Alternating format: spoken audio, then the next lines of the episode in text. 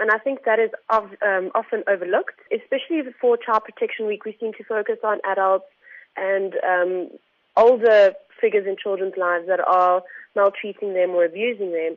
Whereas the reality of the situation, especially in today's day and age, bullying is very prevalent, um, not only in South Africa, but um, internationally. To address something like this, is it difficult because you are ultimately talking about a peer on peer relationship?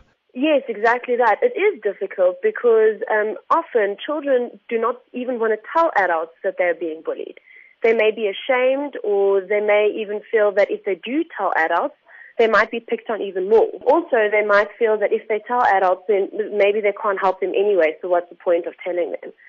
So we have to highlight and we have to take note, and especially in the school environment, start creating an awareness around bullying and um, create an awareness to label what bullying is. And as it stands, if a child is bullied at school by another child, what should they do? First and foremost, obviously, they should tell an adult um, their parents, the teachers at the school. Hopefully, the school has in place some form of system where if a child is being bullied, it is not tolerated, and the children know that. There is repercussions for those actions, and there's also a support structure for that child.